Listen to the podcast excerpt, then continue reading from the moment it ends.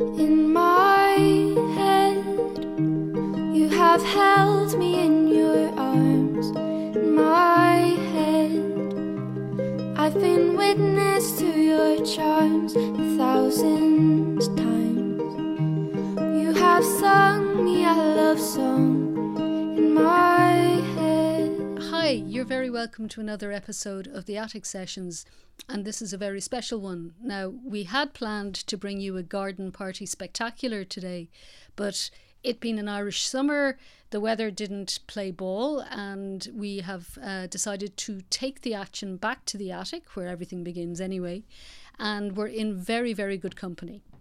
It's all about performance in this particular episode, and I'm thrilled to say that we are joined by some of the most stellar performers in the Irish poetry scene today, um, members of the Poetry Divas. Um, and we're also going to have music from Tommy Keyes a, a little later.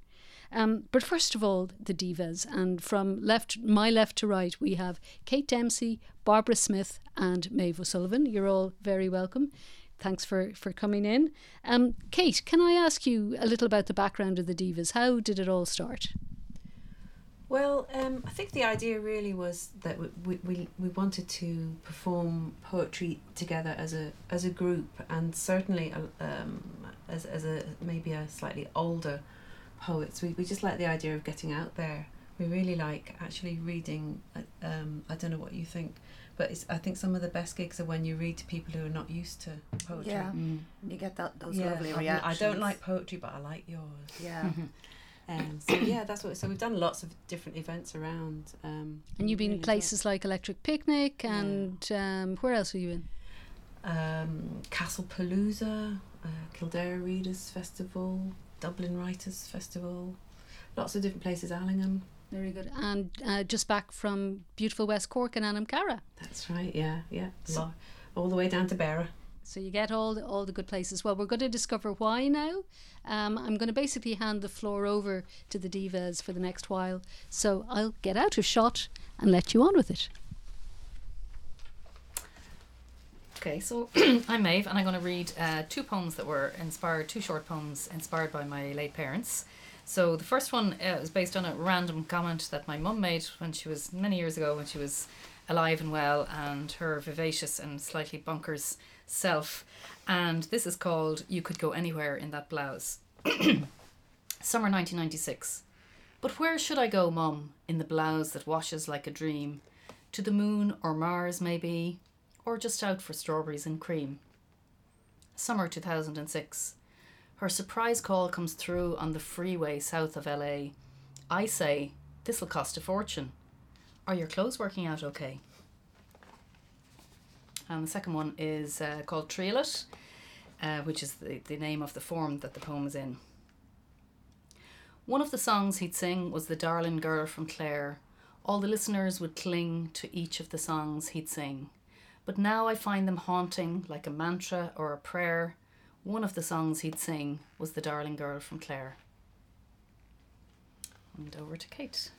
Yep. Uh, my name's Kate Dempsey. I'm going to read a poem that was. I was really excited that it was uh, highly commended in the Forward Prize, and it's a kind of a um, covertly feminist poem. While it lasted. One day when I was 13, my mother's hands fell off. They rolled under the table, giving the cat a bit of a turn. We looked at them, but they gave no sign. A couple of twitches, and that was that. Mum stood at the chopping board, still as a goalpost. Dad made her lie on the chaise while he put on the potatoes. She lay, holding her bloody stumps high so they wouldn't make a mess of the gold velvet. Dad cooked the dinner and dished up. We gave her a plate too, but how could she eat it? Don't mind me, she said. I gave her a bite of my ham and all of my broccoli. Dad asked if he wanted to, she wanted to call the doctor. I don't want to make a fuss. The cat jumped on her lap, but having no hands, Mum couldn't stroke her nor tip her off. She rubbed her head against my mother's cheek, then left to wind in and out of my legs instead, purring, which she never did before. You go off and enjoy yourself, Mum said. So I went and watched Top of the Pops with the door shut, tied up my school blouse, danced on the rug like Pan's people, and didn't turn down the volume for the loud ones. Dad asked if she wanted to go to the pub. I don't want to be in the way, she said, and read the same page of the paper over and over. The next day, I made my own school lunch and had toast for breakfast instead of Weetabix. Dad put Mum's hands neatly in a Tupperware box and stored them next to the lentils. Don't worry about me, said Mum. I'll get by. Weeds grew, dust gathered, the cat shed ginger hairs. We lived on fish and chips and Chinese. Dad shopped and washed, I cooked and cleaned. We gave up ironing and cabbage and mowing the lawn. Mum's stumps healed up nicely. On the chef, shelf next to the mouldy lentils, her hands shriveled like marigold seeds. Then the cat caught a blackbird, ate it, sicked it up all over the hall floor. We stared at the lake, vomit and feathers. It was good while it lasted, Mum sighed. She opened the Tupperware with her teeth, screwed both hands back in, and filled the bucket with hot, soapy water. Well, they say a woman's work is never done, and I suppose this is upon the same theme. It's actually about my grandmother. This is roosters. My granny used to soak the spuds too, making it easy to peel them later. Part of morning's ritual was topping their pot with water. Later, after fowl were fed and tea and bread were ate, she'd peel them slowly, humming all the while a medley of Moore's almanac songs. Steeping my potatoes now as she did brings her four green fields down the years to me. Scaly and red, these roosters, instead of her soft queens. Mine tattle of modern machinery, long scars that I smooth away with a stainless peeler. I split them with a long broad knife, rinse them down and leave them by for dinner. Okay, um, next poem I'm going to read is a sonnet, and it's an ekphrastic poem. So it was inspired by a photograph of two two film stars, which was hanging on a hotel room in Porto. Inside room 102 of this Art Deco cinema hotel, a youngish Orson holds his second wife, a most erotic black and white embrace. His right hand firmly grasps her pale left arm, her head tilts slightly back and to the left. The lips just barely parted with suspense. The lady from Shanghai is being shot, a tale of murder, lust, deception, guns and Rita's shorter bleach blonde tresses are framing her femme fatale, Elsa. Her neck and shoulders are completely bare, an eyelash casts a shadow on her cheek. She leans back for the kiss and holds her breath, then tumbles into drink, dementia, death. Uh, and th- my next poem's um, about uh, when kids come bring things home from school that they've made in school or playgroup and you don't know what it is. Uh, it's called. Um, you, uh, it's what you put into it. On the last day of term, you brought home a present, placed it under the tree, a light chest shaped mystery wrapped in potato stamped paper, intricate with angels and stars. Christmas morning, you watched as we opened it, cautious not to tear the covering. Inside, a margarine tub, empty. Do you like it? Eyes huge. It's beautiful. What is it, sweetheart? A box full of love, you said. You should know, oh my darling girl, it sits on the dresser still, and from time to time we open it.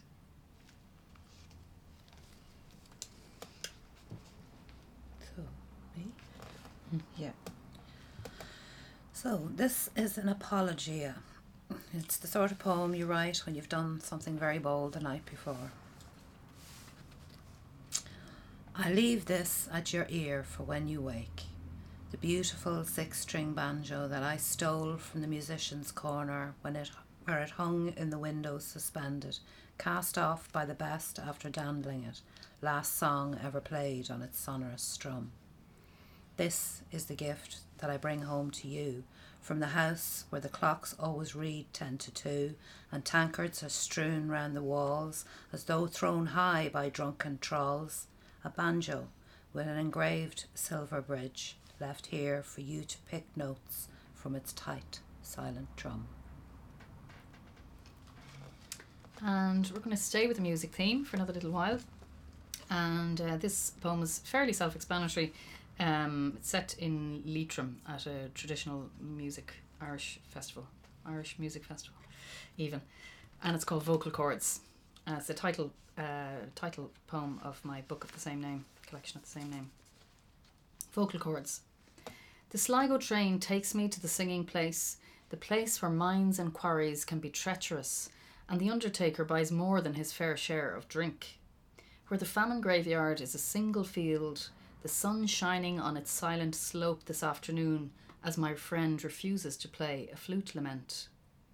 I am here to sing, and sing I do in a classroom of women who have journeyed to this town to do the same. We learn 20 songs together from Belik Rosie with the red jacket and the ready laugh. We sing about the good ship kangaroo, the bonny bunch of roses, and the verdant braes of Skreen. We sing next door to the harpers and fiddlers. We drink tea with the box players and the set dancers. We nod to the bodhrán and whistle players. We sing. Our instruments are invisible. We carry them everywhere. They are our own, and only they can marry the words to the tunes. In Monica's bar, we swap songs like beads, applause stringing this one to the next. We sing of emigration, of love charmed or doomed, of death and Napoleon. We can't stop singing except to listen to another song. We don't want the singing to stop, but voices will not hold out forever without a break. The train home is silent. Um, this is a poem about really about the stories that we tell ourselves and the stories we tell each other. Um, this in particular is about um, some of the more elaborate engagements that you get. It's I could lie. I could make it up. I could tell you it was in a fancy restaurant, cushioned in raspberry mousse sweeter than velvet. I could say it was a summer night, plump moon, pink champagne, roses. I could lie and say it took me by surprise. I cried, he cried, diners clapped, waiters cheered, fireworks filled the sky, harps, violins. But it was not so. It was Saturday morning, a supermarket run, an underground car park. It was a zip stuck on my jacket. He knelt down, jeans skimming an oil stain. I looked at his head, touched the thinning patch that, so tall, no one else knew was there but me. His hands tugging the zip, his breath steaming like exhaust fumes, and I said, While you're down there, while you're down there, why don't you ask me? Smiling up, he did. I could tell you it was like this.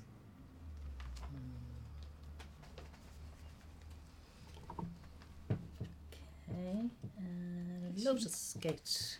Oh. Sorry. Okay. Achieving the Lotus Gate. In winter, the uphill path to Madame Jing's is treacherous. I watch for loose stones among the grey brown gravel, and the birds are almost silent as each step quarries me, wincing on wooden pattens. Madame unravels yards of stinking cotton from my feet, and her thorough thumbs knead them from numbness. She honours my feet with warmed water, loosening shedding skin, trims each bruised nail to the quick. She rebinds each foot in cotton lengths, soaked in herbs and animal blood. A neat figure of eight turns over and step, gathers toes underfoot and round the heel, each pass tighter than the last. And then my thoughts cringe homewards as I totter out under a brittle moon, my own weight crushing each foot into the correct shape.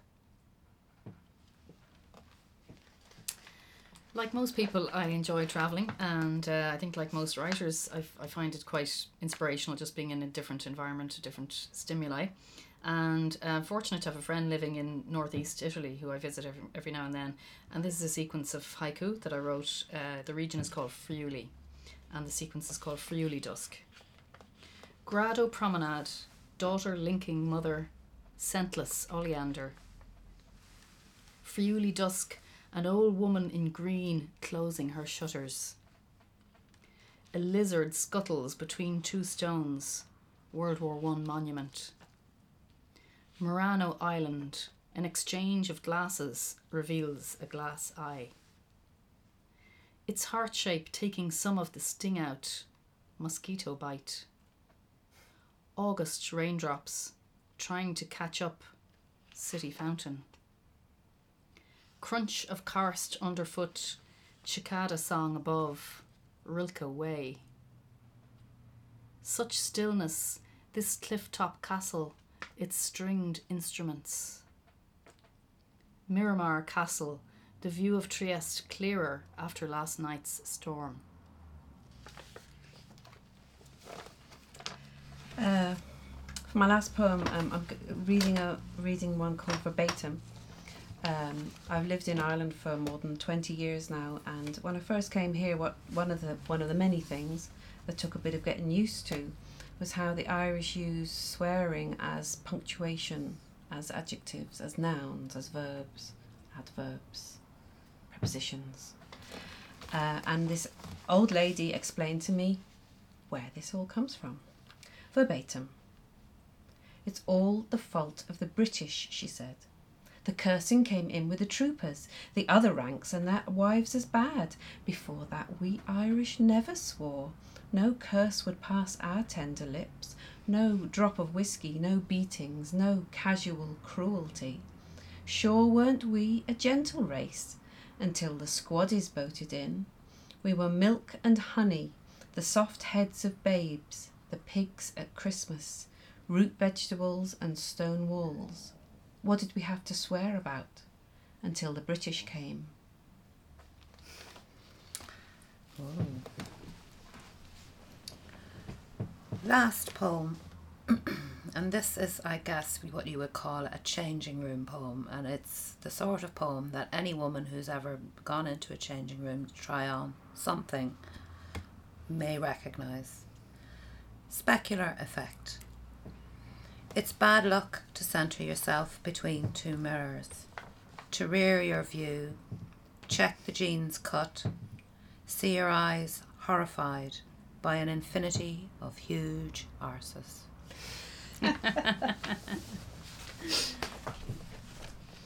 so now we're on to our last. We're going to finish up with this, yeah? Yeah, so we're going to finish up with um, this poem called Pair Bond, and it has become a tradition amongst the divas to take turns, and we have illustrations as well, humorous illustrations. It was written by Barbara, who's too modest to, to say that. And, uh, and it is, of course, dedicated to Dolly Parton. The talk in the bar lulls a half time fill as I knife scrape the head from another pint. He hovers, pocket footering his change. Steadying for the ask, he addresses my full frontals, my baby buggy bumpers, my Brad Pitts, my boulders, my billabongs, My squashy cushions, my soft focus Bristols, my motherly bosoms, my matronly bulk, my Mickey and Minnie, my Monica, Lewinsky's, my Isaac Newtons, my snow tires, my speed bumps, my Tweedle twins, my milkmakers, my Mobutus, my num nums, my Piazzadoras, my Pointer Sisters, my Honkers, my Hooters, my Hubcaps, my Hummers, my Eartha Kits, my Eisenhowers, my God's milk bottles, my Picasso cubes, my chesticles, my cha-chas, my coconuts, my dairy pillows, my devil's dumplings. my objectified orbs, my uber boobs, my one parts Lara, my two parts globe, my skyward pips, my lift and separate, My airbags, my feeders, my mammy glands, my Bob and Ray, my big bouncing Buddhas, my sweater stretchers, my sweet potatoes, my rosaceous rotors, my trusty rivets, my mellifluous melons, my mau maus, my tarty, my taut, my pert palookas, my Jehubis, my kicking Kawangas, my Agravic gobstoppers, my immodest maids, my Scooby snacks, my squished in schlobes, My cupcakes, my soda breads, my bloomin' baps, my brilliant bangers, my brash bazookas, my windscreen wipers, my Winnebagos. my wop-up-a-loo-bop, bop-up-a-loos, my yahoos, my yazoos, and yipping yin yangs, my paps, my pips, my pommes de terre. My pushed up, plunged down, paraded balcony, my slow reveal, my instant appeal, my decolletage, my fool's mirage. And I watch him pay up, steady up, and leave.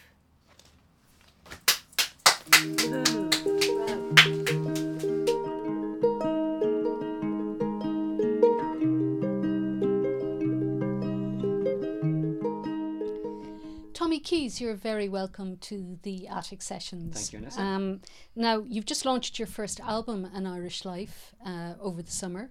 And uh, thanks for coming to sing actually a song that's not on that first album, but on uh, another one of the albums. There are three in total. Do you want to tell us a bit about the song? Yeah, I, I've recorded three albums, and uh, this song I want to do is off an album called Some of These Stories Are True. But the reason I want to do it is because we're here in the Attic Sessions, and the song is Surprised by Joy, which is my musical adaptation of one of your poems, which you were kind enough a couple of years ago to, to give me permission to use. So I thought that would be the most appropriate one to do today. So this is Surprised by Joy, and I hope you like it. Super. Looking forward to hearing it.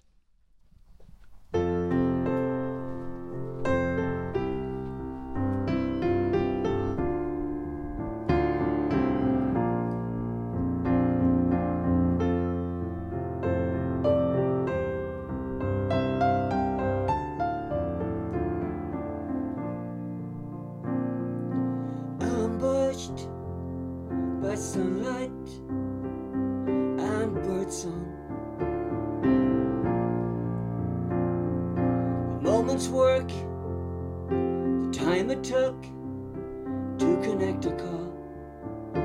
You reflect on hair's breadth between light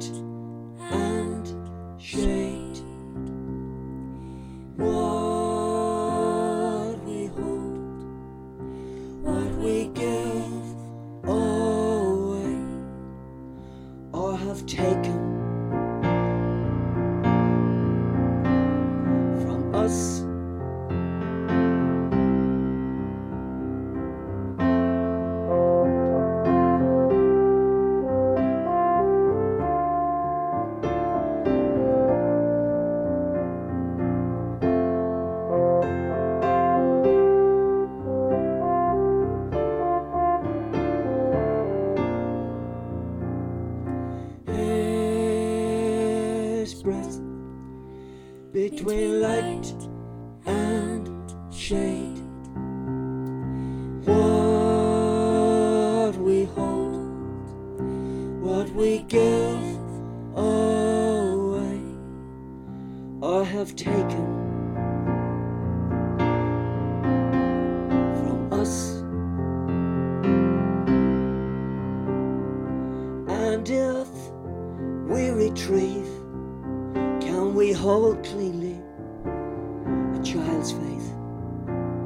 the sun will always rise, the blackbirds sing.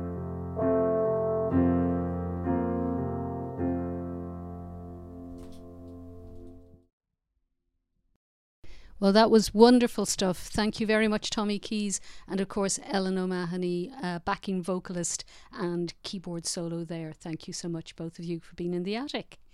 And if you liked that, you can hear lots of Tommy's songs on his website, tommykeyes.com. So why not go over there and check it out?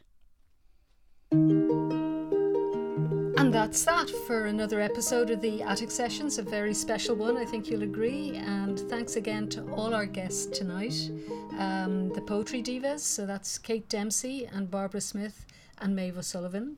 And then Tommy Keyes and his uh, accompanist Ellen O'Mahony. So until next month, when we come to you again from our attic in Rathfarnham, Thanks very much for watching. Yes, I know that I'm just a dreamer. I dream, cause it's the closest I'll ever get to you.